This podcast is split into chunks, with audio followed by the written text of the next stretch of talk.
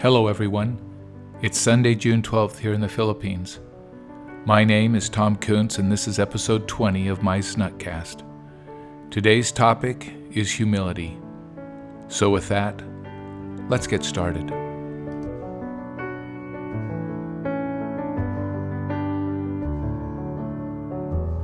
Today, I want to speak on a subject that is a bit outside of my comfort zone. The topic is humility. Now, I do not approach this topic as a master, but rather as a student. In fact, I would be much more qualified to speak on pride. You see, on that subject, I have some expertise. I've been pondering this topic of humility for some time now. As I was recently reading 3rd Nephi, I came across a scripture in chapter 12 that gave me an additional insight. This is what it says And behold, I have given you the law and the commandments of my Father, that ye shall believe in me, and that ye shall repent of your sins and come unto me with a broken heart and a contrite spirit. Behold, you have the commandments before you, and the law is fulfilled. You see, what caught my attention is that the command to come unto Christ with a broken heart and a contrite spirit comes after the command to believe and repent. As I continued to study 3rd Nephi, I took note of the oft quoted verses about the wise man who built his house upon a rock and the foolish man who built his house upon the sand. Well, when the rain descended and the floods came and the winds blew and beat upon those houses, hmm, we all know just how great the fall was of that house that was built upon the sand. We know the song, we know the story well. Well, what was the difference between the wise man and the foolish man? I mean, both heard the words of the Lord. The difference, I believe, was that the foolish man thought he knew better than the Lord, and so he could not then follow the counsel of, of the Master. So, two key conclusions from these scriptures. First, we need to have a broken heart and a contrite spirit, which, by the way, is perhaps the best definition of all for humility, in order to truly come unto Christ. And you see, this is more about sanctification, which is removing the effect of sin in our lives, and it's less about justification, which is about removing the penalty for sin itself. The second item is that we need to listen to and really hear the words of the Lord, and then have enough humility to be willing to do something about what our ears heard and our hearts came to understand. I've also been studying King Benjamin's address to his people. What a marvelous recipe for discipleship. Through my study with both my wife and my son Garen, we have identified 13 topics that King Benjamin addresses and encourages the people to act upon.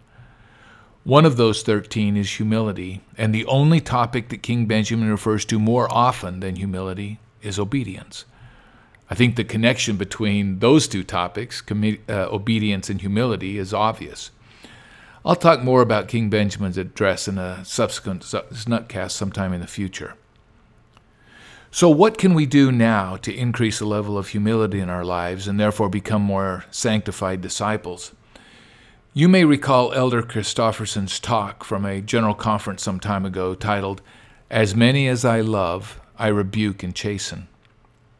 He started his talk by simply stating, quote, Our Heavenly Father is a God of high expectations. End quote. He then goes on to state that if we are to meet these high expectations, then we must be willing to accept and even seek correction. He said that correction is vital if we would conform our lives unto a perfect man that is unto the measure of the stature of the fullness of Christ. I am sure you are all familiar with Paul's words on divine correction or chastening is found in Hebrews 12:6. For whom the Lord loveth, he chasteneth. Elder Christofferson then spoke about three key purposes of divine chastening.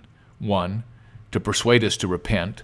Two, to refine and sanctify us, and three, at times to redirect our course in life to what God knows is a better path.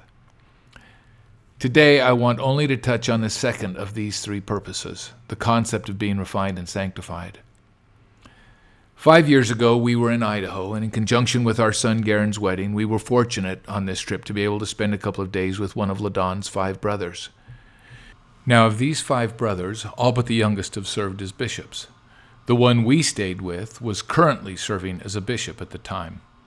His name is Lanny, and with his permission, I want to tell you his story. I knew Lanny before I knew my wife, LaDawn. We ran track together in high school. He was one grade ahead of me. Lanny was an outgoing, popular, athletically gifted, though somewhat cocky kid. Though a member of the church, his actions and speech were not always congruent with his faith. At least how at least that's how it looked to me as a non-member. Lanny served a mission in Germany and came back and married a wonderful girl. Before getting married, he tried going to college, but school just didn't suit him. So he settled down near Blackfoot, eventually found a good enough job to pay the bills, and over the years had four boys and two girls. Two of the boys chose not to go on missions. Their oldest son went out but came home after six months for foot surgery and never went back. Their youngest son has now been home from his mission for a couple of years. On January 17, 2010, Lanny was called to be the bishop of the Thomas Third Ward in the Blackfoot, Idaho West Stake. When he was called, he made a commitment to the Lord and to his stake president that he would be the best bishop he could possibly be. He knew that he was a bit hard headed, so he prayed that he could be humble, so that he could understand the needs of the people that he would serve. He wanted to make sure that when someone came to him with an issue, that he could counsel them as the Lord would have him counsel them, rather than to just tell them to suck it up and get on with their lives. Well, three months after being called as bishop, he began experiencing back pain, and within, a, and within another two months, he was diagnosed with multiple myeloma, a cancer of white blood cells. In 2010 alone, over 50% of the 20,000 people in the U.S. diagnosed with multiple myeloma died. This was serious. Lanny has been one of the fortunate ones. After nearly a year of treatment, which included a stem cell transplant that took him to the brink of death, and weeks of hospitalization in Salt Lake, Lanny's multiple myeloma went into remission. Spending time with him, his wife, and three of their six children five years ago was an incredible experience. I am in awe of the man Lanny has become throughout this ordeal. Truly, his countenance reflects the deep love he has for his Savior. Through this experience, our entire extended family has been blessed as we have all witnessed a miracle of healing and a miracle of sanctification, which we participated in with our fasting and prayers and our temple visits to include his name on the prayer rolls. Lanny himself will testify what a huge blessing this has been to him, his ward, and his immediate family. Now, I'm not suggesting that everyone that prays to be corrected or ch- chastened will end up with cancer and a near death experience. In fact, I believe it is probably the exception and not the rule. Still, I for one find it quite scary to petition the Lord for that divine correction. But with faith and hope, I have tried to take Elder Christofferson's counsel to heart. Thus far, my experience has been humbling in and of itself as I have become increasingly sensitized about what I say, how I say it, as well as how I spend my time. I have felt the gentle rebuke of the Spirit a number of times as it reminds me what it is I am trying to become. I have a long way to go. Part of my prayer is that the Lord will be gentle with me as He helps me become worthy enough and holy enough to be in His presence. When I was younger, I used to think I was a pretty humble guy. Boy, was I wrong. I've learned that if we ever think we've arrived, then we can know for sure that we've taken the wrong road. In any case, I've made a list for myself about what some signs of humility might be in our lives. This is a list that I have experience with. My hope is that it may be helpful to you as well. Number one, no need to be right especially when we think or even know that we are. Number two, a willingness to seek the counsel of our leaders and then really listen so that we can hear what it is we need to do and then act upon it. This is especially true when it comes to General Conference. Number three, recognizing that the faults we see in others are really just signs that we struggle with some aspect of the same problem, and then we need to take action to improve it.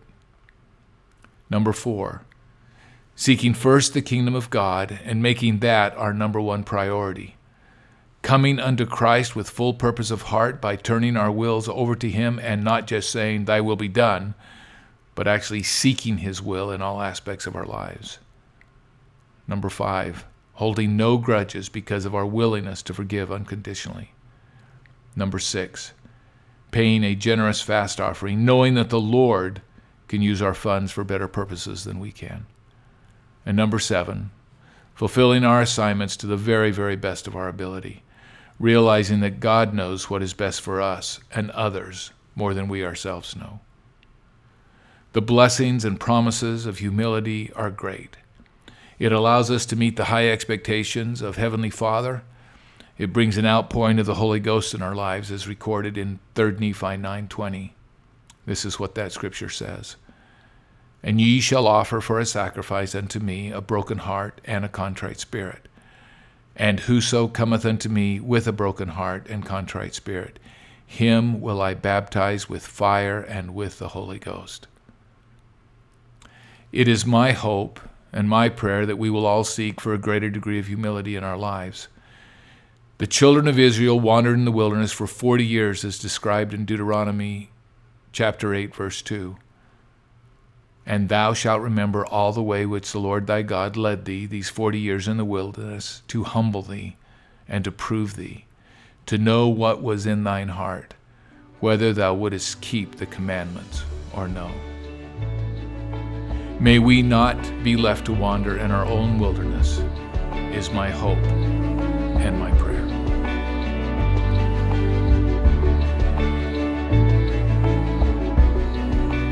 That concludes episode 20 of my Nutcast.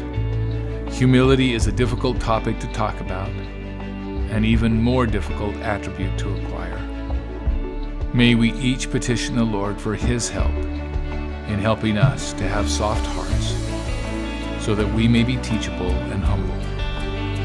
Until next week, keep the faith.